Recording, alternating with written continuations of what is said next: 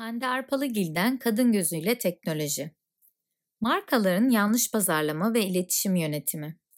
Bir markanın doğru yönetilmesi ve doğru iletişim kurması hem duruşunu hem de geleceğini etkileyen etkenlerin başında geliyor. Aslında yeniden keşfe gerek olmayan ve çok basit denklemlerin olduğu iletişim esnasında yapılan akıl almaz hatalar markaların gelir kaybına neden olduğu gibi zaman zaman da gülünç duruma düşmelerine zemin hazırlıyor farklılık yaratılamıyor. Özellikle tüketici elektroniği sektörüne dahil olan uluslararası markaların yaptığı hatalar çoğu zaman yok artık denilecek düzeye kadar çıkabiliyor. Kendi içinde stratejik pazarlama ve reklam departmanları bulunan hem yerel hem de uluslararası ajanslar ile çalışan markaların yerel küçük bir işletmenin yapabileceği çalışmaları ötesine geçememesi gerçekten beni de hayrete düşürüyor. Bırakın farklılık yaratabilmeyi, çoğu zaman alışılagelmiş çizgilerin azıcık dahi dışına çıkamıyorlar. Hep aynı senaryo. Tüketici elektroniği tarafında bulunan markaların artık klişe haline gelmiş olan dizi ve filmlerde kendi ürünlerini popüler dizi film oyuncularına kullandırması ve aynı şekilde sosyal mecralarda influencer ve fenomen isimler için yine benzer çalışmaları yürütmeleri gerçekten çok gülünç oluyor. Tamam, uluslararası geniş kadroya sahip olan ve aynı zamanda içerik ajanslarıyla çalışmalarına rağmen inovatif çalışmalar çıkaramadıklarını görüyoruz. Ama bari birbirini takip eden aynı çalışmayı hem izleyicilerin hem de kullanıcıların önüne sürmeleri gerçekten marka değerinde olumsuz yönde etkiler bir hale getiriyor. Marka tüketici gözünde değer kaybediyor. Markanın kendi ürününü üzerine para vererek bir dizi veya filmde kullanılması pazarlama açısından pozitif mi, negatif mi tartışmaya açık bir konu iken bunun iletişiminin yapılması komik oluyor. Örnek vermek gerekirse X markası bir basın bülteni yayınlıyor ve içeriği aynen şöyle. Y dizisi oyuncularının tercihi X markası oldu. Evet, böyle bir bülten gerçekten yayınlandı. Sanal dünya ile gerçek dünyanın birbirine girdiği anlarda sanırım bu noktada ortaya çıkıyor. Bir diziye ürününü kullanmaları için pazarlama bütçesi veriyorsun ve sanki bu dizi oyuncuları toplu bir şekilde gidip X markasını alalım demişler gibi lanse ediyorsun.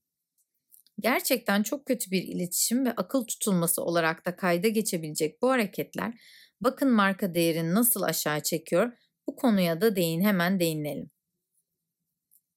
Sponsorluk bitti, marka gitti. Asıl film iletişimde kullanılan Y dizisinin sponsorluk anlaşması bittiğinde ve dizi devam ettiğinde ortaya çıkıyor. Çünkü dizide oyuncuların kullandığı ürünler hemen gerçek hayatta kullandıkları markaya dönüyor. İşte bu noktada bir gol daha geliyor. Çünkü izleyicilerin yani potansiyel tüketicinin kafasında hemen şu soru beliriyor. X markası kendisini ancak para ile kullandırtabiliyor.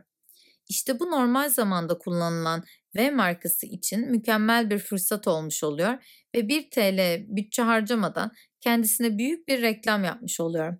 Bu sadece dizi film için geçerli olan bir durum değil. Markaların aynı hatayı influencer ve fenomenlerde de çokça yapıyor.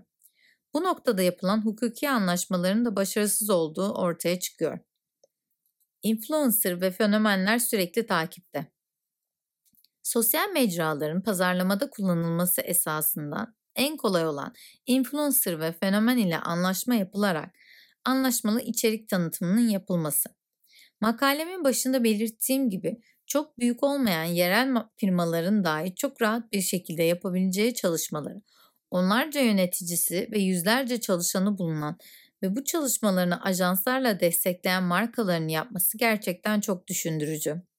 Her gün inovasyondan bahseden bu markaların kendi pazarlama dünyasında samura çamura saplanmış gibi kalması ve hiçbir inovatif çalışma yürütememesi gerçekten düşündürücü. Influencer ve fenomenlerin gelir elde etme şekli kullandıkları veya tanıttıkları ürünler bu tür çalışmalar yapmaları da gayet normal. Ancak bir markanın neredeyse haftada bir aynı segmentte yer alan ürünleri işte bu ürünü kullanıyorum demesi için bütçe vermesi ve influencer ya da fenomenin yalnızca bir hafta sonra farklı bir ürünü veya gerçekten kullandığı kendi ürününü kullanması milyonlarca kişinin reklam çalışması yapan markanın ürünün üzerine para verseler ancak kullanırım imajıyla özdeşleşmesine neden oluyor. Yalnızca veriye dayalı bir yönetim markayı daha iyi bir noktaya taşımaz. Uluslararası markaların genellikle rapor verdiği birimlerin başı her zaman yurt dışında bağlı olunan ofisler olduğundan her an veri raporlanması gerekiyor. İlgili bölüm yöneticileri de rapor çıksın ve etkileşim yüksek olsun da sonucu ne olursa olsun tarafından bakıyor ve sonuç markanın tüketici gözünde değer kaybıyla sonuçlanıyor. Belki veri olarak yurt dışına sunulan raporlar harcanan bütçeler ile denkleştirilerek başarılı gibi gösteriliyor ancak gerçek maalesef öyle olmuyor. Hatta parayı veren düdüğü çalar misali bir başarı dahi maalesef ortaya çıkamıyor. Farklılık yaratmak için cesaretli olmak gerekiyor. Aslında çok güzel bir söz vardır. Herkesin yaptığını yaparak nasıl başarılı olmayı beklersiniz gibi. Zaten açıkça ortada olduğu gibi herkesin yaptığını yaparak bir başarı gelmiyor. Uzun yıllardır Türkiye'de hiçbir uluslararası tüketici elektroniği markasının gerçekleştirdiği pazarlama faaliyeti veya kurduğu iletişimden dolayı pazar payının arttırdığına rastlamadık. Hatta çok fazla bütçe harcandığı haberlerde konu da olsa bu çalışmalar bütçe harcamasından öteye geçemedi ve uzun soluklu olamadı. Markalar genellikle ya Türkiye'ye yeni giriş yaptığında ya da uluslararası lansman gerçekleştirdiği zamanlarda büyük yatırımlar yaptılar. Bunların da satış faaliyetlerinde uzun soluklu hiçbir katkısı olmadı. Bütçe harcanması gerekiyor ve yalnızca harcanıyor.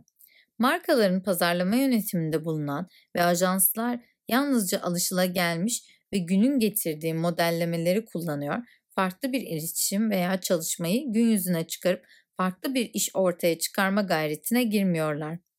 Bunun yanında farklı ve inovatif çalışmalar ile kendilerine önerileri de risk almamak adına maalesef çoğu zaman es geçiyorlar veya tercih etmiyorlar. Belki de bu noktada ortaya çıkarılabilecek pazarlama yetisine de sahip değiller. Konunun burası da irdelenmesi gereken farklı bir nokta olarak dikkat çekiyor. Ancak günün sonunda farklı ve inovatif bir çalışma ortaya çıkarmadıkları için çok büyük başarılar da elde edemiyorlar.